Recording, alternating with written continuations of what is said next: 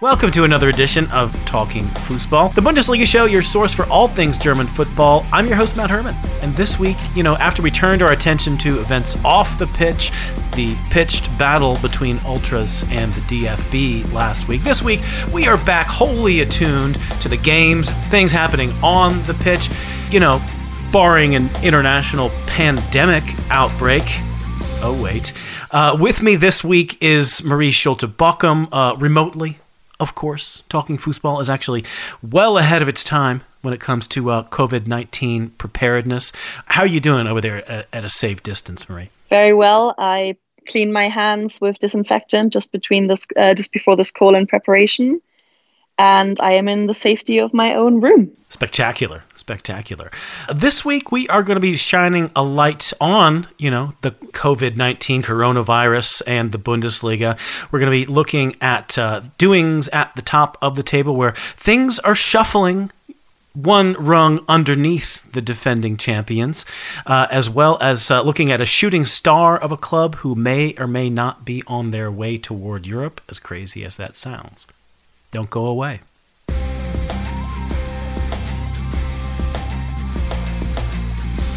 All right, here comes part one of Talking Fußball, the part in the podcast where we talk about the best of the match day that has just happened. This was match day 25. Uh, maybe we can take a look at where the table stands after this match day, just to remind folks of where things are. Uh, Bayern Munich still leading the field as um, many of us have gotten so used to over the years, although we had, had a little break from it earlier this year. Uh, they are on top with 55 points, followed by Dortmund on 51, Leipzig 50, Leverkusen up to fourth on 47 points, Gladbach dropping down to fifth, 46 points, and Schalke, for you, uh, 37 points.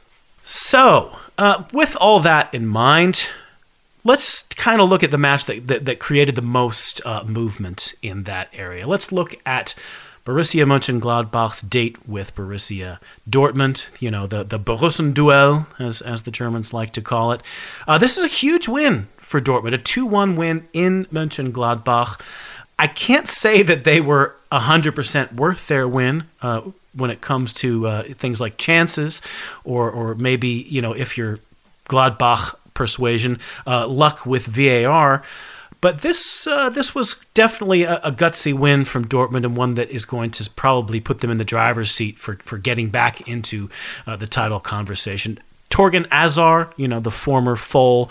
Uh, I would I would actually say his goal was the comeback performance of the weekend, considering how poor his first touch was on that uh, goal. He somehow was able to take two more touches and uh, set himself up in the box. So really beautiful goal after a really horrible uh, collecting of the ball. Lars Stindl evening it up early in the second half. He's pretty much on fire right now before Hakimi uh, decided things late on. What did you make of this game? How much should we sort of put stock in Dortmund's getting this result? Maybe looking slightly less good than Gladbach over 90 minutes, but that's not how they award points in football. This is going to give them a lot of uh, confidence going into the derby against your boys. yeah, definitely. I think this was a gritty win, a tough win for Dortmund to get, and perhaps even more uh, important than the result and the three points was the manner in which they achieved this goal.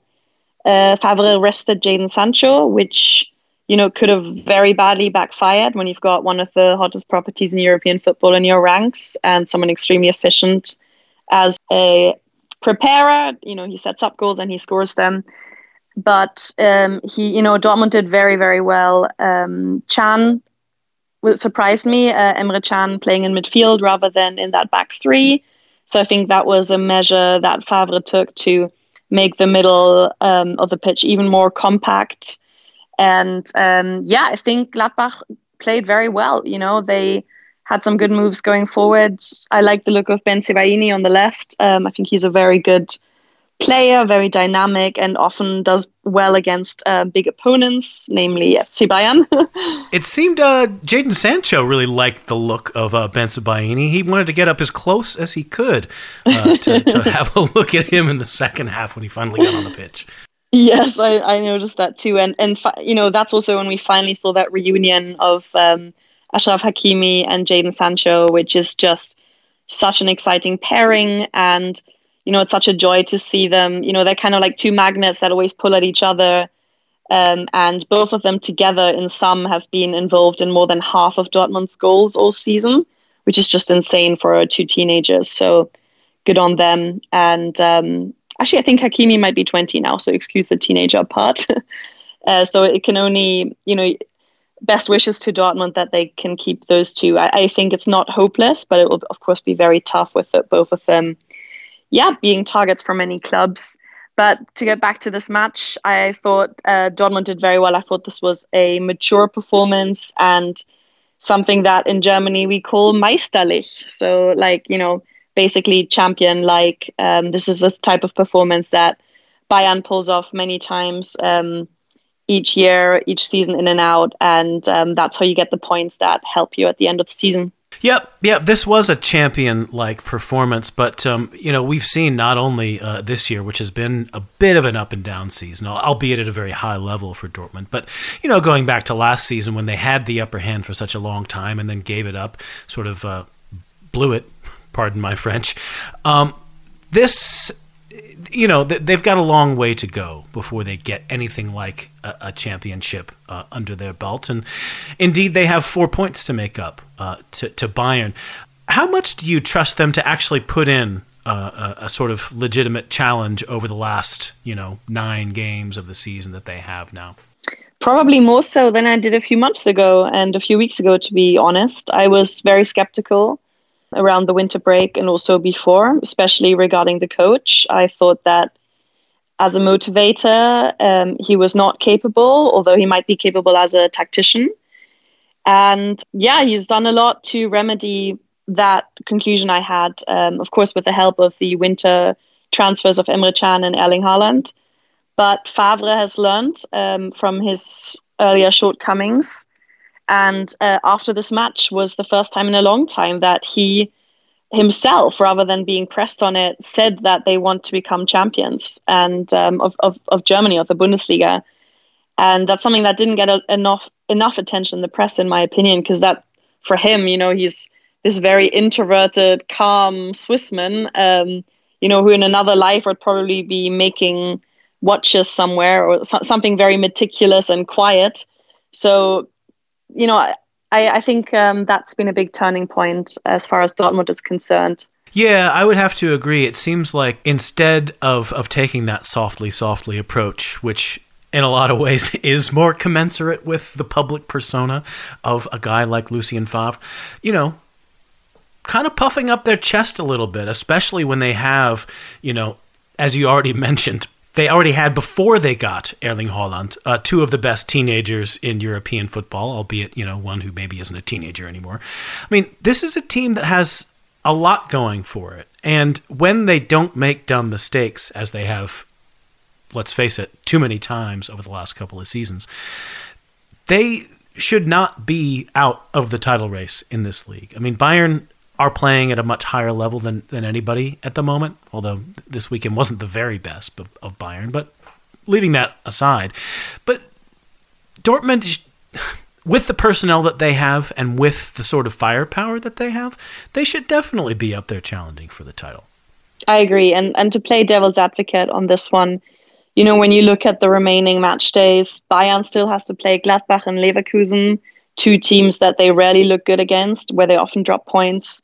Then, of course, you have Dortmund v Bayern in Dortmund, which I really hope um, will take place in front of a full stadium rather than being a, a, ghost match, as we call it in Germany, when there are no spectators.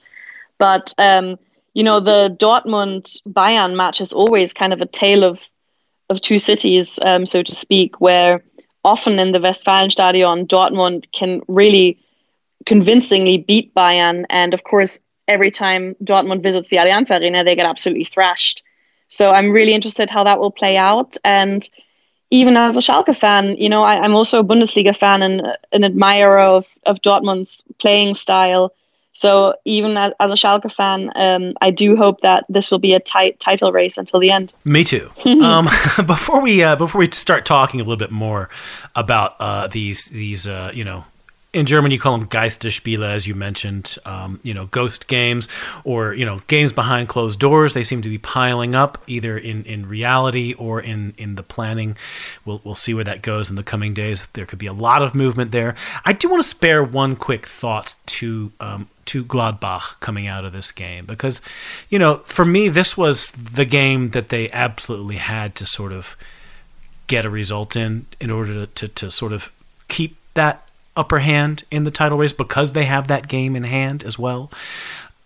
And for them to play as well as this and not get a result at their home ground with some really good chances. I mean, you know, they had some some chances which you know they could go in or they could not go in. I'm thinking of things like the Bensebaini shot in the first half that that came off the crossbar, or you know going running the gamut all the way to the the absolute gimme chances that they didn't convert like Breel Embolo's just after he came on and he you know missed from about two and a half meters.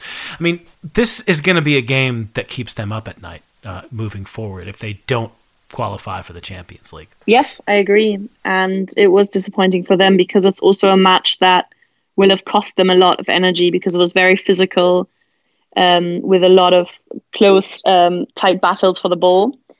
And it's always a shame to lose the Borussen duel, as we like to call it, because of the two Borussias at home to your own fans, in front of your own fans. And um, so I do, you know, feel for them because they they have played consistently well and perhaps been up there much higher than people would have expected early on in the season um, given the new coach and also the integration of some new players. But I, I, think you know it will be a very very tight race between Gladbach and Leverkusen because you're looking at two teams that have squads of similar qualities, but that each rely on individual players. You know, in the case of Gladbach, that may be Stindl at the moment, um, and at other times Plea or Thuram, of course, in the first half of the season. And for Leverkusen, you have Kai Havertz, who's basically the creative heart of that team, and then Diaby, who's playing quite well. But again, you know, these are both teams that are a bit volatile because they are so dependent on on certain individuals. Yep, yep, for sure. Okay, now I said that I wanted to talk about these uh, these closed door matches. Um, they really are starting to uh, proliferate. We're already getting talk of potentially match day 26 uh, being played behind closed doors you know across the country. Um, UEFA has been taking steps. I mean, there have been a couple of couple of games that have already been declared. You know, Geisterspiele in the Champions League, for example. Dortmund will be playing uh, in front of nobody uh, in Paris on Wednesday. But oddly enough, Leipzig are planning to play on as normal on Tuesday versus Spurs. I don't know what's happening with the the the the Rhein Derby, which is going on on Wednesday, that makeup game from you know the uh, the game that was called off because of weather a few weeks ago. Do you think these are these are prudent and or you know commensurate moves from the Bundesliga? Are they being too cautious, not cautious enough? Well, Matt, you just used two very beautiful words, prudent and commensurate. I like it. okay. Well, I. I think you know that Germany has a very localized approach to these questions, and as is the case in Italy, in Germany, you know, you have a very large country with 16 federal regions, and each of these regions has suffered differently under coronavirus or not. You know, there is actually one region, Sachsen-Anhalt, in the former East Germany that doesn't have any confirmed cases yet. Well, does anyone ever go in or out of that state? Right, that's kind of that's kind of the thought. It's like even Corona doesn't want to go there. um, yeah, so I think Germany hasn't been as affected. And of course, that's also where Leipzig is located. And Paris, of course, is really struggling, which explains the cancellation of the PSG versus Dortmund tie, which obviously is, a, in my opinion, a huge advantage to Dortmund to not have to play in front of the away fans there. So it's it's a tough one. I think um, Germany is being moderate and cautious without you know, um, letting themselves go to the hype. Um, and I, I quite appreciate that. And At the moment, um, so Jens Spahn, who is the health minister for the whole of Germany, recommended yesterday that for the time being, I think he said for the next two weeks, all public events with more than a thousand participants should be cancelled. Now, that was a policy recommendation, not um, an order. And the ministers of the different regions have responded in their own ways. So, North Rhine Westphalia, which is the most populous of the German regions, and also the biggest football region with Dortmund, Schalke, Leverkusen, Gladbach, Cologne, to name a few. Um, they have been most badly affected, and the minister there has said that he will follow the orders. And now, you know, if you follow that thought process, the conclusion is that those matches on the weekend will be um, occurring behind closed doors. Yeah, yeah. This seems to me to be, um, I don't know, something that I that people have not really wrestled with this set of issues before. I mean, there's a lot of talk, you know, especially people who who feel that this is a a story that has been instrumentalized either in a geopolitical sense or a domestic political sense in whatever country you might be talking about that this is too much uh, of a response but i think the whole deal is that you know if you wait to react rather than get proactive you can get into real, real trouble. So I'm I'm kind of pleased to see this kind of reaction happening on this level. Like I, I think it's probably smart, but it also raises the question of how long do you do it for? I mean, mm-hmm. we have heard from you know Christian Seifert, the, the the DFL president, that you know he has pledged that the the remainder of the season is going to happen. It's going to get played out. But it does make me worried that a significant portion of it, if not you know, if, if you if you stop letting fans in on match day 26, when do you start letting them back in? Right, and this is the part of the season coming out now. You know, this is the good part, and it's a real shame. And you know, it's already affecting. You, you know, you just have bizarre situations like in Freiburg um, on this match day. The referee, um, you know, there's the customary flip of the coin at the beginning of the match, and then the captains shake hands and shake hands with the four um, umpire staff and in this match, the referee was just like, "No, not shaking your hand," and it was just. Oh yeah, it happened in Berlin as well. They they they fist bumped instead of uh, hand. Yeah, it was just. I mean, these images are just incredible. So yes, you know, we're all laughing, um, and I'm definitely on the team that sends each other memes and laughs at this whole, you know, escalation of events. However, um, today we had the first two mortalities on German soil. Um, two senior citizens um, in their 70s and 80s, respectively, who both were already sick. Um, but you know, this is what happens. We we do have to be realistic, and you do have the elderly um, and fragile members of society who are perhaps um, more at risk with this um, spread of of coronavirus. So. I do think it makes sense to take necessary precautions, although I believe it's a real shame um, for soccer.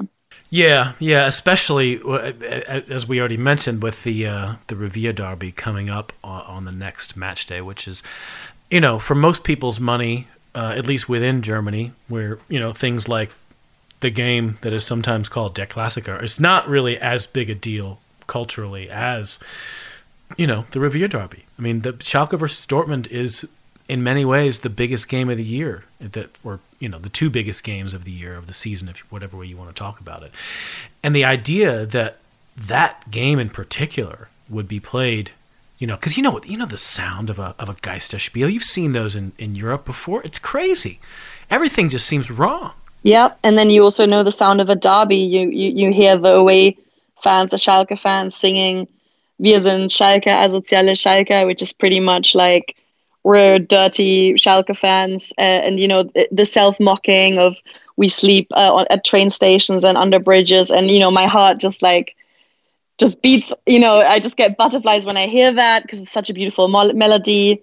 And uh, you have you know always fun costumes. Like one year, the away fans in the Schalke fans in Dortmund, they all wore wore, wore like these white summer hats. Um, so you just had like this really white section with blue underneath, and these are things that people want to see and they want to hear and they want to smell and they want to experience that and that's part of the derby just as much as whatever happens on the pitch and we know what kind of stories this derby has written even in the past season where Schalke basically crushed the the last hopes that Dortmund had to win the title. Then there was the four four, of course, my fav- my favorite match of all time. and then of course there might might have been a few you know a few occasions where Dortmund beat us as well. um, you know there was the Batman mask of Aubameyang. So yeah, I, my heart rate's going up just thinking about these things. But in all of these pictures, you see fans, you see emotions, you see the players running into the crowd at the end of the match and when they score a goal. And it is really, really awful that we won't get that this weekend. And to be frank, I was one of those people that kind of never associated coronavirus with soccer. Even when the cancellations were already occurring in Italy, I was like, nah, it's soccer, you know, it can survive anything. But this is just, you know, an indication that although it's the best game in the world, you know, it's only a game, unfortunately. Yeah, and and and it does take place in the world. Um, it, it feels sometimes like a uh, a sort of you know cultural artifact that that um, takes place on a like the level of heroes or the level of you know a glitzy television production, as in the the Champions League. But I think we're going to find out very fast that um, the the particular television show that is the Champions League is going to be significantly less fun uh, when you don't have the fans there providing that great backdrop. Exactly, and honestly, I think that might be a good lesson to learn for some of the players and clubs as well. Yep. Because there is just there is just this notion that all of that is given. All of that's a given, and that's just what happens. And in Germany, a lot of fans make great financial and time sacrifices to to follow their teams, and um, I feel like it would do, you know, it would do us all good to to put a bit more um, of a focus on that. And what better way to do that than taking it away and wanting them to have it back. so, how, how are you feeling about you know the, the, the sporting aspects of preparing for this derby? I mean, Schalke got a one-one draw uh, at home to Hoffenheim, uh, leading up to this thing. Really, really nice goal from uh, Weston McKennie. I guess his first goal this season, and uh, one of these goals that sort of maybe is payback for all the near misses he's had earlier in the season. What how, what did you make of this performance? Yeah, this this performance I think is step one on the way to recovery in many ways. Uh, Schalke had a really good first half where they really kept Hoffenheim at bay, um, kept the ball among themselves in their ranks, had a few very good chances. There was one moment where Kenny, Jonjoe Kenny, that is, um, was kind of at 30 degrees to the goal, um, had a shot from the right post and um, parallel to him, or square as we, we like to say in, in sports, uh, was Burgstaller in the middle. And it was just hilarious because, of course, Kenny shot at goal and didn't pass it across. And the commentator, I was watching this match, the commentator on Sky, the German TV channel, was like, you know, if he passes that to Burgstaller, it's a sure goal. And I was just sitting there saying, no! Have you watched him before? Burgstaller never scores. um, so you know, I, th- I thought that was quite a telling um, moment in the sense that, of course, Kenny also wanted to score because he's a, you know, a red-blooded footballer, as we like to say. Mm-hmm. But at the end of the day, I don't think it would have gone any better if he'd crossed the ball.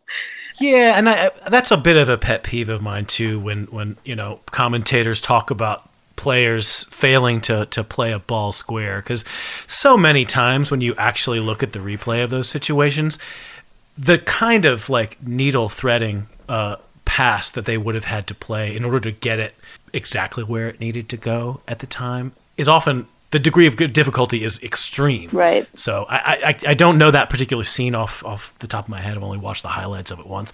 But sometimes when I hear that from a commentator, I'm kind of like, um, that wasn't going to happen. he wasn't going to get that pass in. Yeah, and I mean also technically, you know, if you're if you're sprinting at full speed with the ball at your feet, it's much easier to execute that shot with the force that you already have in your legs rather than doing the you know side of the boot subtle pass you know. There we're talking like Hakimi Sancho quality and unfortunately that's not um, you know that's quite a rare skill and maybe not to be found in this Schalke squad um, with the exception of someone like Harit or Serdar. Uh, but I think to go back to the performance I, I think Schalke did quite well McKennie um, had a very confident and assured uh, performance. And what a goal! You know, he kind of dribbled past five defenders and then just slipped it into the bottom of the net, uh, the far corner. and then sprinted to the side of the field to hug the coach. This was the first goal that Schalke scored in four matches, which is obviously a terrible streak. And I um, took the liberty of comparing the current selection, um, you know, the, the selection that Wagner can make from his squad for the three offensive, the attacking positions. And basically, you have Matondo, Kutucu, Raman, um, Burgstaller, and Gregoritsch for those um, striker roles. And it's just, you know, when you compare that to seven, eight, nine years ago when Schalke had Jefferson Farfan, Raul, Klaas-Jan Huntelaar, Julian Draxler, it's just, I mean, uh, to me, it's mind boggling. And it's, it's a clear sign that this club has been very poorly managed because what has actually changed? You know, the fans are there financially, you know, nothing has changed. Um, the infrastructure has actually gotten better. Sponsoring deals have gotten better with Gazprom, for example. And it just makes me really mad um, as a supporter that, you know, and it makes me really question who, who and why people get to lead a club. Um, because it, it's just awful how players like that get to go. You know, Huntelaar was basically let go to Ajax, although he didn't want to go. Um, and it, it's just, you know, then you bring in suddenly fans are happy when you loan a striker from Augsburg in the winter. You know, that that's where Schalke is at um, when it comes to attacking play right now. Yeah, yeah, it's crazy to think about that when you put it in those terms. The kind of you know personnel decisions and the quality of uh, recruitment that they have been looking into. I mean, you know, it wasn't that many years ago when you know, for most teams, a, a Schalke player was going to be out of their budget, and it just seems like over the past several years, just lots more teams have the capacity to get really good players. I mean, Gladbach, you know, six years ago, were not in the market for the, the kinds of players who, who Schalke could pay for. And now even the likes of, of, you know, Eintracht Frankfurt, who of course had their, you know, amazing trio of, of, of attackers, or even, you know, look at the buys that Hertha put in in the winter. These are, these guys, you know, Piatek and Cunha are better than all of your attackers. Yeah, I couldn't agree more. And I think there's something to be said for the infamous Umfeld, as we like to call it in Germany, the surroundings, the environment, basically, of a club, because it is a you know repeated and oft known phenomenon at Schalke that Schalke sign good strikers, good Bundesliga quality strikers, and then they just deteriorate and suddenly don't perform when they're at the club. Uh, I've got I've got a call um, from call from Mark Uth for you. He's he's he's calling in. Yes. Oh wait, no, he's he's he's he's just gonna hang up and listen. you know, I I I actually texted a Cologne friend I have on Friday, and I was like, "What have you done to him? What have you fed Mark Uth?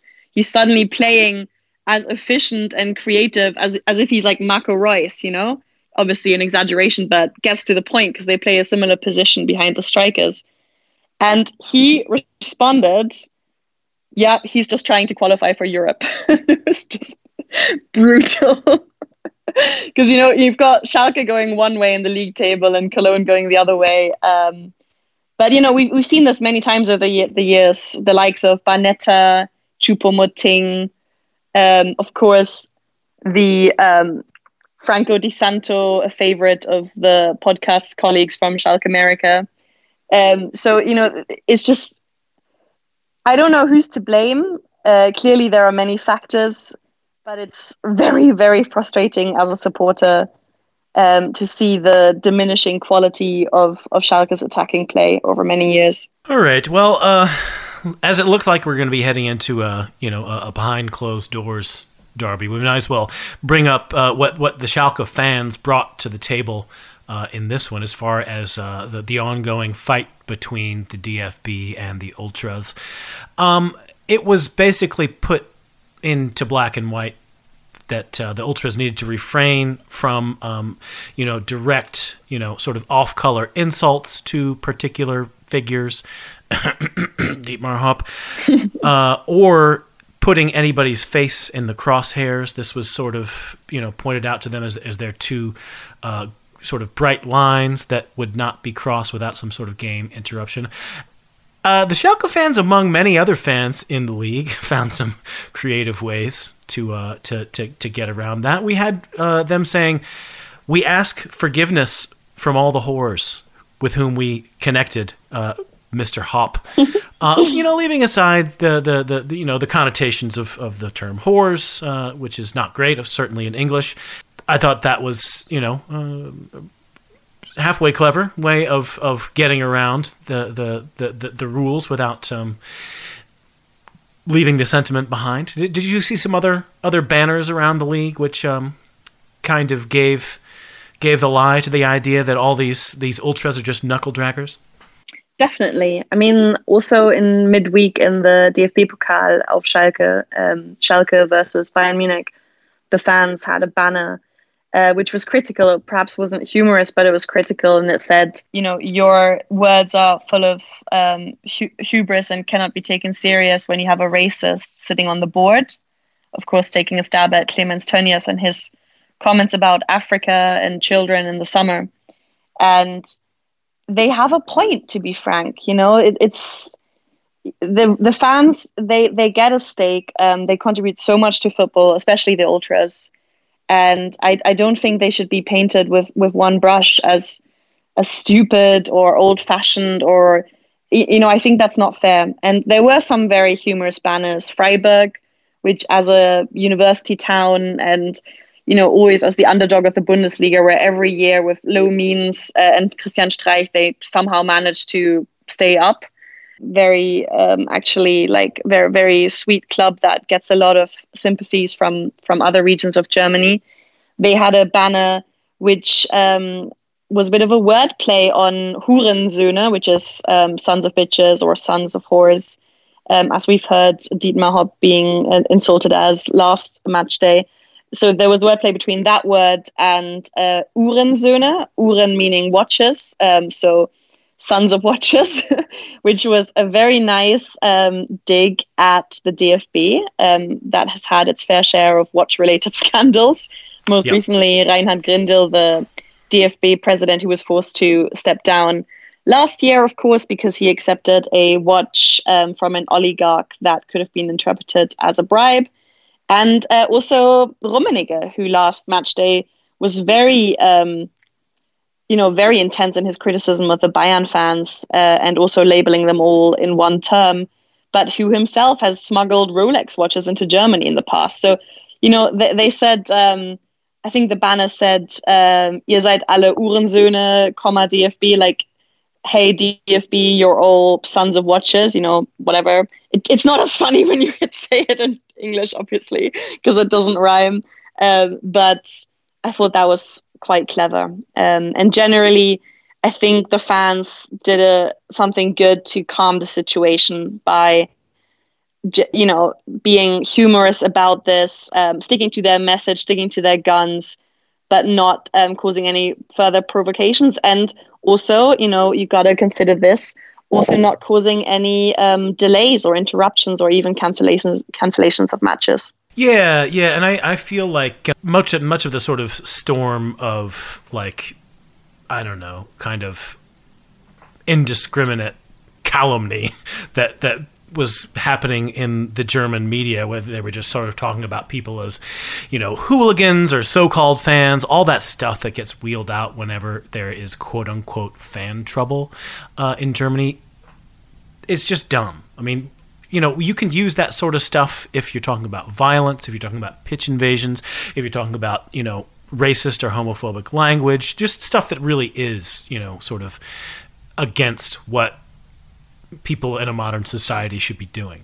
But when it's actual sort of freedom of speech, freedom of opinion, freedom of, you know, argumentation is what's happening here, even if that argumentation takes an ugly face at times to call these people just a bunch of dummies or a bunch of uh, you know jerks who don't understand that football needs to be about football and football can't be all about culture uh, doesn't really work. That's that's it's a terrible argument that, I, that it seemed to be getting put around, and especially the the, the rights holders, people like uh, people like Sky Germany, uh, as well as uh, the the tabloid press. It was very disappointing.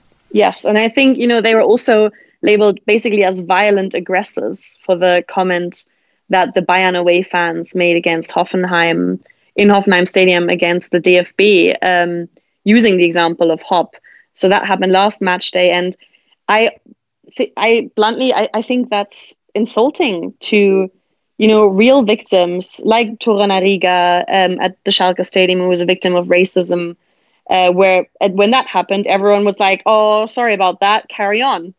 And you know there were journalists questioning whether it even happened you know you know why take the word of a 21 year old who's going to burst into tears on the pitch when you can just say oh Schalke has nice fans or oh I didn't hear anything. I was standing 200 meters away but I didn't hear anything. Uh, that makes me really mad because I think there are actual problems in the stadium such as homophobia misogyny racism any form of discrimination against players fans or any member of this globe, the soccer globe that we all love. And then, you know, you have this one incident where the fans take a stab against the DFB and against a billionaire club owner of Hoffenheim. And they make the mistake of using um, son of a bitch as an insult. And suddenly you've got journalists, club owners, everyone calling the fans, you know, terrible words like racist and I, I just think um, you know there was such a discrepancy um, in the way that this was done, and it was actually very dishonest. Yep, I agree. Um, I want to leave that topic behind because I think I think um, we've we've probably uh, discussed it for long enough. But I, I want to talk with you a little bit about the uh, the opinion piece that you wrote this past week that you wrote for International Women's Day uh, on, on Focus Online, where you kind of make the argument that really one of the biggest problems in football, eh, not only in, in, in the way that foot, football is covered and it's governed, but just all of it, is, you know, the, the absolute lack of any kind of, of gender parity. I mean, there's been tons of arguments, especially on this side of the Atlantic, about you know pay disputes, especially in the, in the circumstance of the the U.S. men's and women's national teams, especially because one's really good and one's not really good. Um, but the fact that you know even in a country like Germany, which has likes to think of itself as a, as a sort of progressively minded country with fairly um, forward thinking social values, that what what was the number of of participants within uh, the DFB? One in seven, or some some ridiculous number that are women. Yeah, so the DFB, the the German um, Football Association is the largest sporting association in the world, and it's got 7.7 million members. Um, so that is anyone who plays football in a club, uh, for example, anyone who volunteers for a club, which is a lot. There's a lot of uh, volunteers um, in Germany who do things for free um, and for their passion. And 7.7 million, you know, you got to think Germany has 83 million people. That's basically one in 10 people. That's a an incredible number. And um, of those 7.7 million, 1.1 million today are women. Um, and many, in many cases, they um, take their children to matches, take other children to matches, bake, you know, these feminine things, but they're also getting involved in the organization um, of clubs, of matches, and they're rising up on a local level. Um, statistically, you know, one, one, one, and one, ah, sorry, uh, 1.1, 1.1 million women as a fraction of 7.7 million members means that one in seven people um, in Germany of, of football fans are female. And uh, I think that's a lot. And that's just not being represented in the Bundesliga, in the higher um, ranks of, of European football, where um, the Anti Discrimination Network, um, an NGO, has found out that of top positions in European football, only 3.7% are currently filled by women. And I really don't want to point any fingers or say me, me, me, or complain. I honestly just think that um, there's a lot to be gained because I think that women bring a different perspective to the table. I think women are different to men. Um, they bring different qualities to the table. As any large company or small company knows, um, you know, there are all these reports, um, psychological reports, business reports that a balanced boardroom or um, a table with at least one woman involved will come to decisions in a different way. Um, actually, Fortune 500 companies, there's been a report that those that have women on their boards actually do better on the stock market. so just these incredible things. Um, and I think more not to you know be too cliche, but more feminine qualities like communication, the ability to compromise, empathy, um, sensitivity, listening. These things that sometimes um, people use in a condescending way towards women. I think these are all qualities that could help the DFB, the German um, Football Association, a lot in very troubled times. For sure, for sure. And I mean, I also find that, um, and I guess I can only speak from experience having worked in a few um, newsrooms, especially sports newsrooms, which are so often, sadly, uh, dominated by men.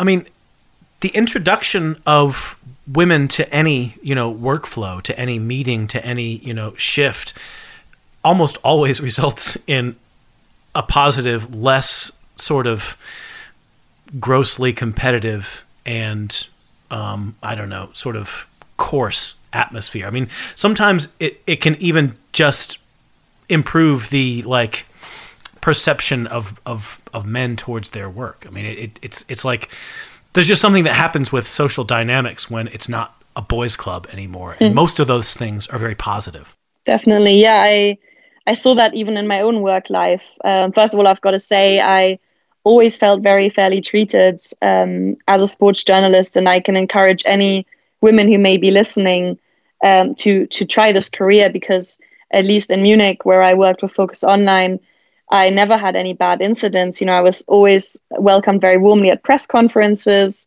for example, by Niko Kovac or Joachim Löw, who were always, I think, surprised and thrilled to see a woman ask them a question and I was always treated with a lot of respect um, and care by my colleagues. And I do think, like you said, that sometimes women have a different view of football as well.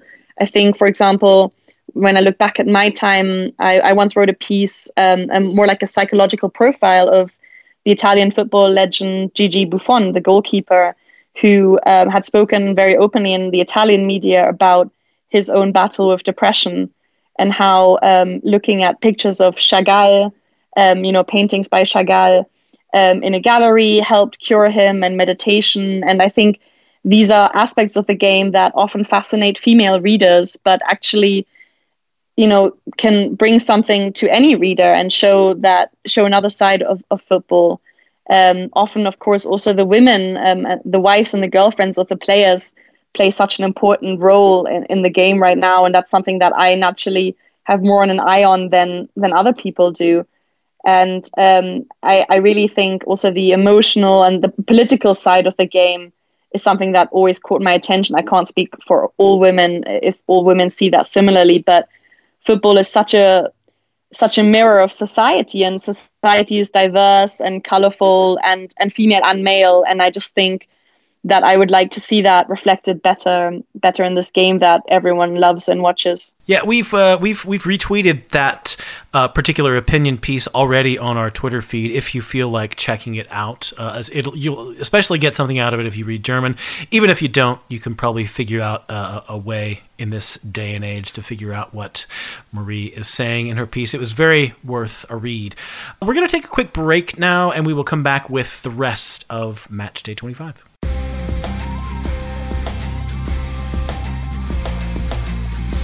Okay, here comes the rest of match day 25. Um, I think the place that I want to start is um, the team who we sort of pointed out at the top of the show, and we've made a couple of oblique mentions toward them about how well they've been doing lately and what their future might hold.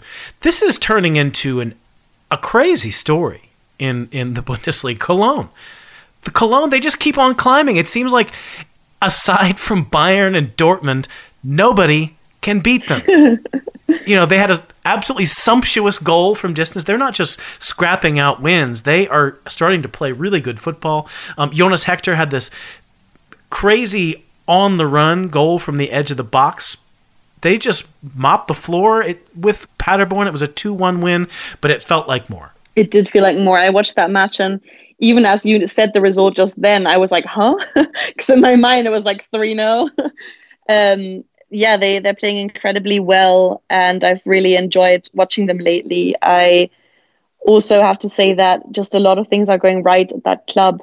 They pretty much out of desperation around November started playing some of their youth talents, and Cologne in the under 19 and under 7 championships in North Rhine Westphalia, in the west of Germany, is doing very, very well. So they have a lot of um, young blood, as we like to say, coming up.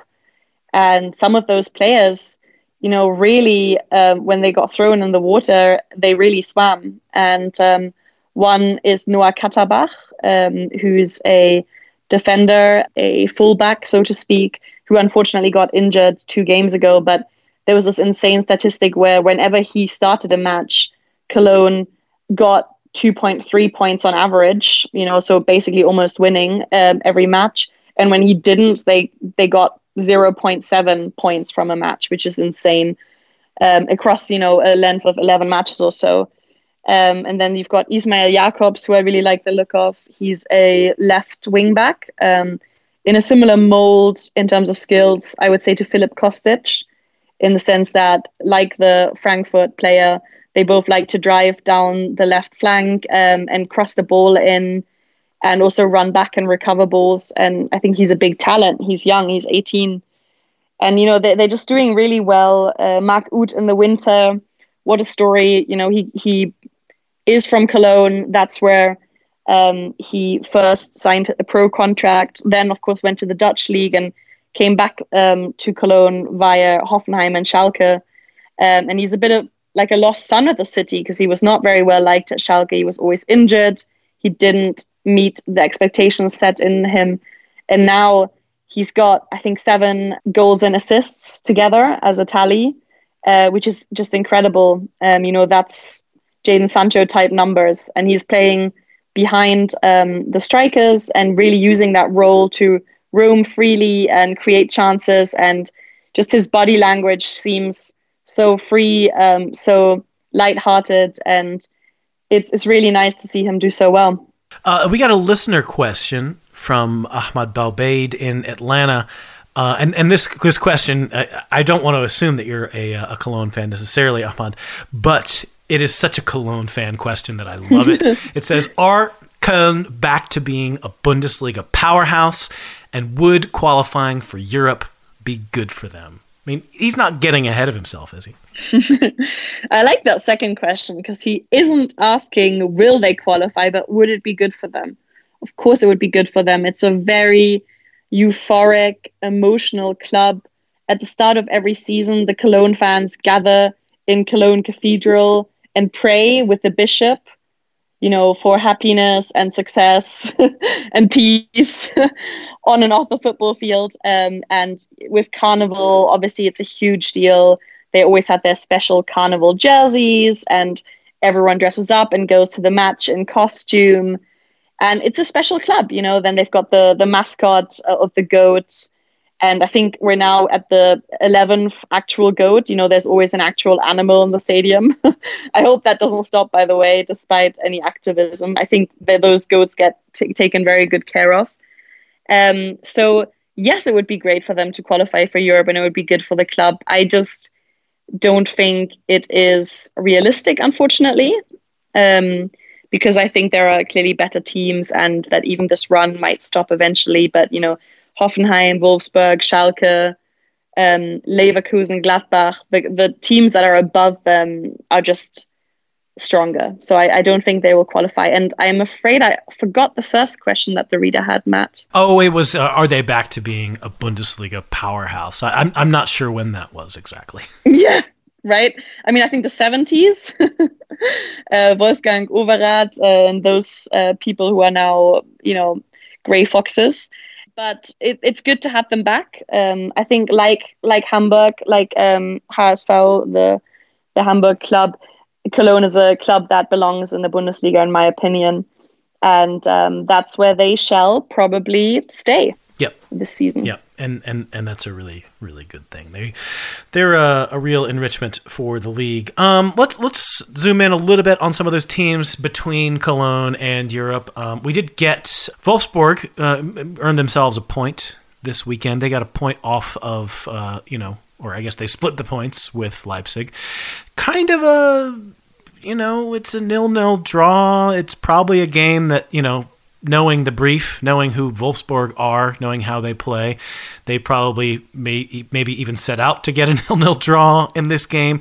Real shame for Leipzig though, falling off the pace uh, as as they are in a way. They they've drawn two matches now. I mean, two matches with good teams, but it's not a great way to uh, you know stay up in the top four and maybe even the top two if that's where you want to be. Exactly. I think also something that is a bit alarming is that uh, Patrick Schick and uh, Yussuf Poulsen were not able to fill the void left by Timo Werner. And that's um, surprising because usually Leipzig, you know, they have such such quality in their squad. Um, even I mean, even or especially in attack. Also, Nkunku is a, a huge talent. Dani Olmo, um, and I really thought that there are other potential goal scorers, Sabitzer, who's doing very well right now. And yet, not to score against Wolfsburg. I mean, Wolfsburg does have a very good defense, but this is RB Leipzig we're talking about. This is Nagelsmann, who can prepare both as a motivator and as a tactician. To get back to Favre earlier, he can prepare his team against any opponent. And it's just, it seems a little bit weak to, to you know, it really feels like they're letting something slip through their fingers here. It reminds me a little bit of what happened to Dortmund this time last year, where they really kind of messed it all up in the spring, um, you know, the late winter, early spring. And as a neutral observer, you just sometimes, you know, you put your put your hands against your forehead and you just think, why, why, why can you not just score or you know get those three points in any way possible? Um, and of course, you know, losing two points when the top of the table is that close is is really disappointing for Leipzig. Yep. Yeah, for sure. This doesn't seem like um, things are quite turning out how they wanted them to. Uh, another team in between Cologne and and the the European uh, places would be SC Freiburg. Um, they certainly got a big win this week and a 3 1 win uh, at home to uh, Union Berlin. Mostly down to, you know, taking their chances well and um, just sort of having having a bit more luck in front of goal, maybe. How do you like their chances uh, of of actually dragging themselves back into that European conversation? They've kind of been taken lightly all year. Sure. Yeah, I remember an earlier podcast this season where we were both astounded that they just kept going, and we thought that they would break at any match day. I think they're doing extremely well. Freiburg, to me, is a team that does incredible things at home. They're a very strong team at home, and it is incredibly difficult for teams to play in Freiburg in that small stadium. It's actually the measurements of the pitch, which is very odd, but an odd fact, are 0.5 meters, so half a meter too narrow. so that's just, I mean, it's crazy that that kind of thing gets allowed, but I guess that's what makes it such a particular club. Um, and they do have some good players. You know, Sallai um, had a really good game, scored a goal, his first goal um, of the season. He's uh, still quite quite a young player um, and someone to look out for in in uh, the attacking end of, of, things. And Christian Günter, the captain, had a very strong uh, match, scored a really nice goal from distance. So I, I think there is a little bit of hope to be had for the fans, but I think for them it would be a success to finish in the upper half of, of the league table. You know, whether that be ninth or eighth. I think that would be uh, a huge achievement for them. I, I don't see them making the Europa League uh, places. Mm-hmm. Oh, uh, speaking of Europa League, I, I, don't think we've brought this up when we were talking about all these uh, coronavirus uh, issues it's just come across my attention that that um, Eintracht, who of course were four 0 losers in Leverkusen, a real they got really dismantled uh, by by Leverkusen this weekend. Not only did Kai Havertz get a, a, a, goal again, but you know Paulinho, yes, that Paulinho, the one who has done almost nothing in a year and a half with Leverkusen, suddenly got a start, and uh, it turns out he's incredibly good. Uh, he got two goals and an assist um, things are definitely coming together at the right time for Leverkusen, as we sort of uh, paid some mention to before. But it looks like Eintracht's game uh, against FC Basel uh, is not only not going to be played in front of fans, but not played at all on Thursday, and might you know both legs be moved to Frankfurt or some some strange uh, solution that that um, is a definite cloud hanging over uh, Eintracht's season at the moment. Yeah, and I'm not um, going to say anything else because there's just no um, clarity, no decision to be made yet, and I don't want to speculate. Um, I think you've phrased it really well. There's no assurance yet what will happen or where it may happen. It's just such a shame because we know what Eintracht Frankfurt fans do in the Europa League, what they bring to that competition. And it's just so sad to see all these impl- implications of the coronavirus now unfold. Indeed. A few minutes ago, we were talking about um, Union Berlin's loss to uh, Freiburg. Um, I'm, of course, excited about it because it means in only two match days, potentially, potentially, if Hertha can get a result next week, they might still be within striking distance of overtaking Union, which is really the last straw of actual success that we could grab onto this season. I mean, you know, the obvious one being let's not go down, but you know, overtaking Union would would you know probably be the sweetest uh, juice we can get from any berry. weird, weird results again. Uh, another week, another comeback from an early two 0 deficit for Hertha.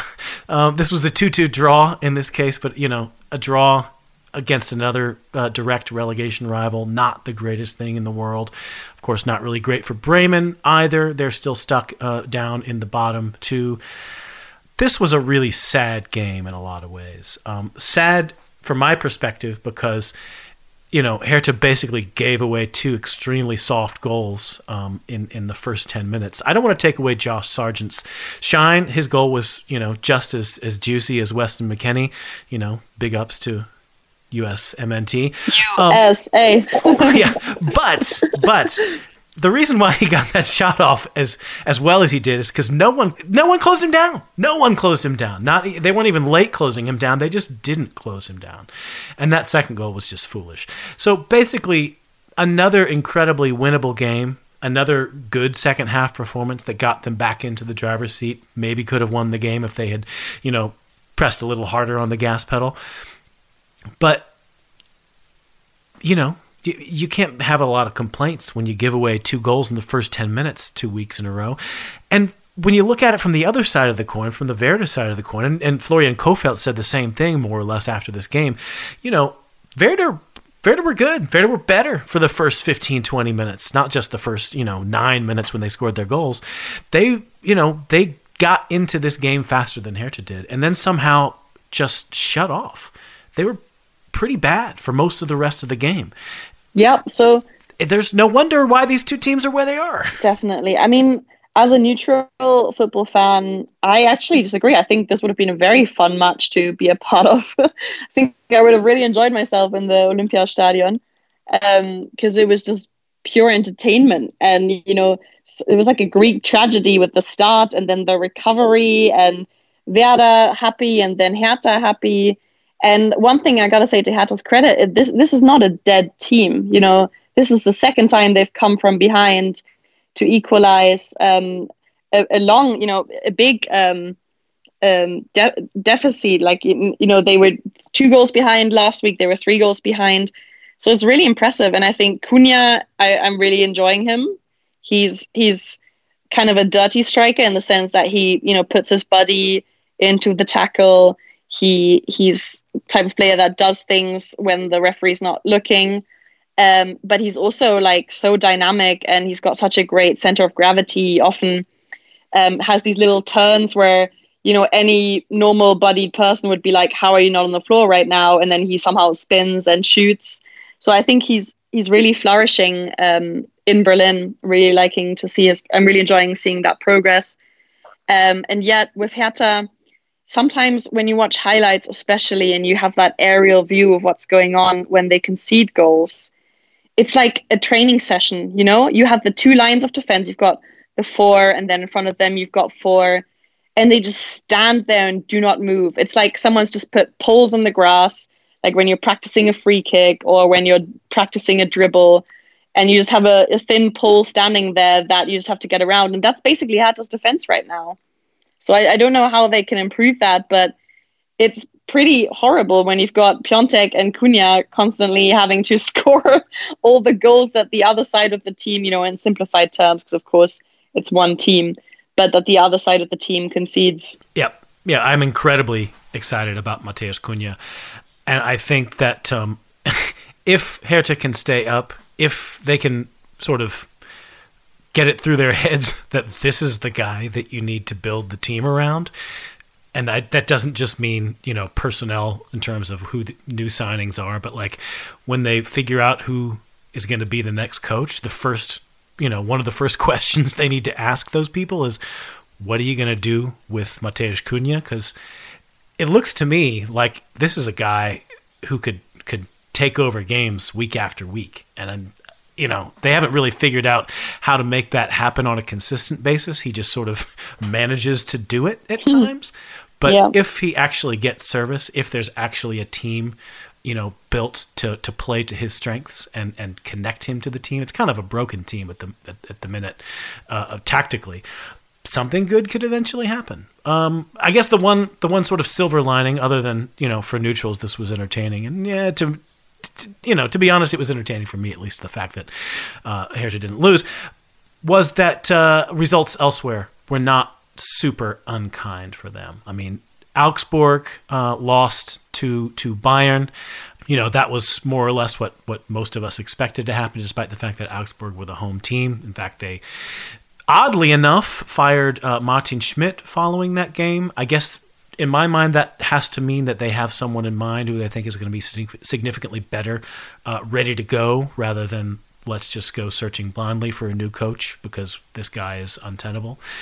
Uh, and also, Mainz and Dusseldorf drew 1 1, which means that none of them sort of uh, took flight, you know, came and, and perhaps they could have, you know, Mainz could have gone level on points with Hertha, or, or Dusseldorf could have uh, dragged themselves out of that relegation playoff spot. They're kind of stuck where they are. So, you know, for both Hertha and for Bremen, um, those other results were not were not the worst. Yep, yep, definitely. And you know, it's these are also two um, very traditional clubs that have long histories and have have been in the Bundesliga, um, you know, very often over a long, uh, you know, long era of time um, in the not too far future, uh, not too far past, so to speak. Tripping over my words here a little bit.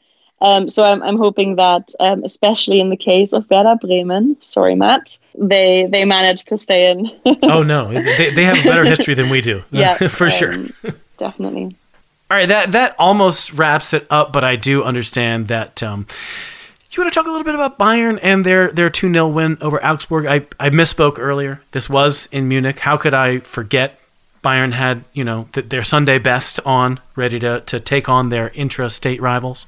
Yeah, so for Bayern, this was a very special match uh, to mark their 120th anniversary. They were founded in 1900.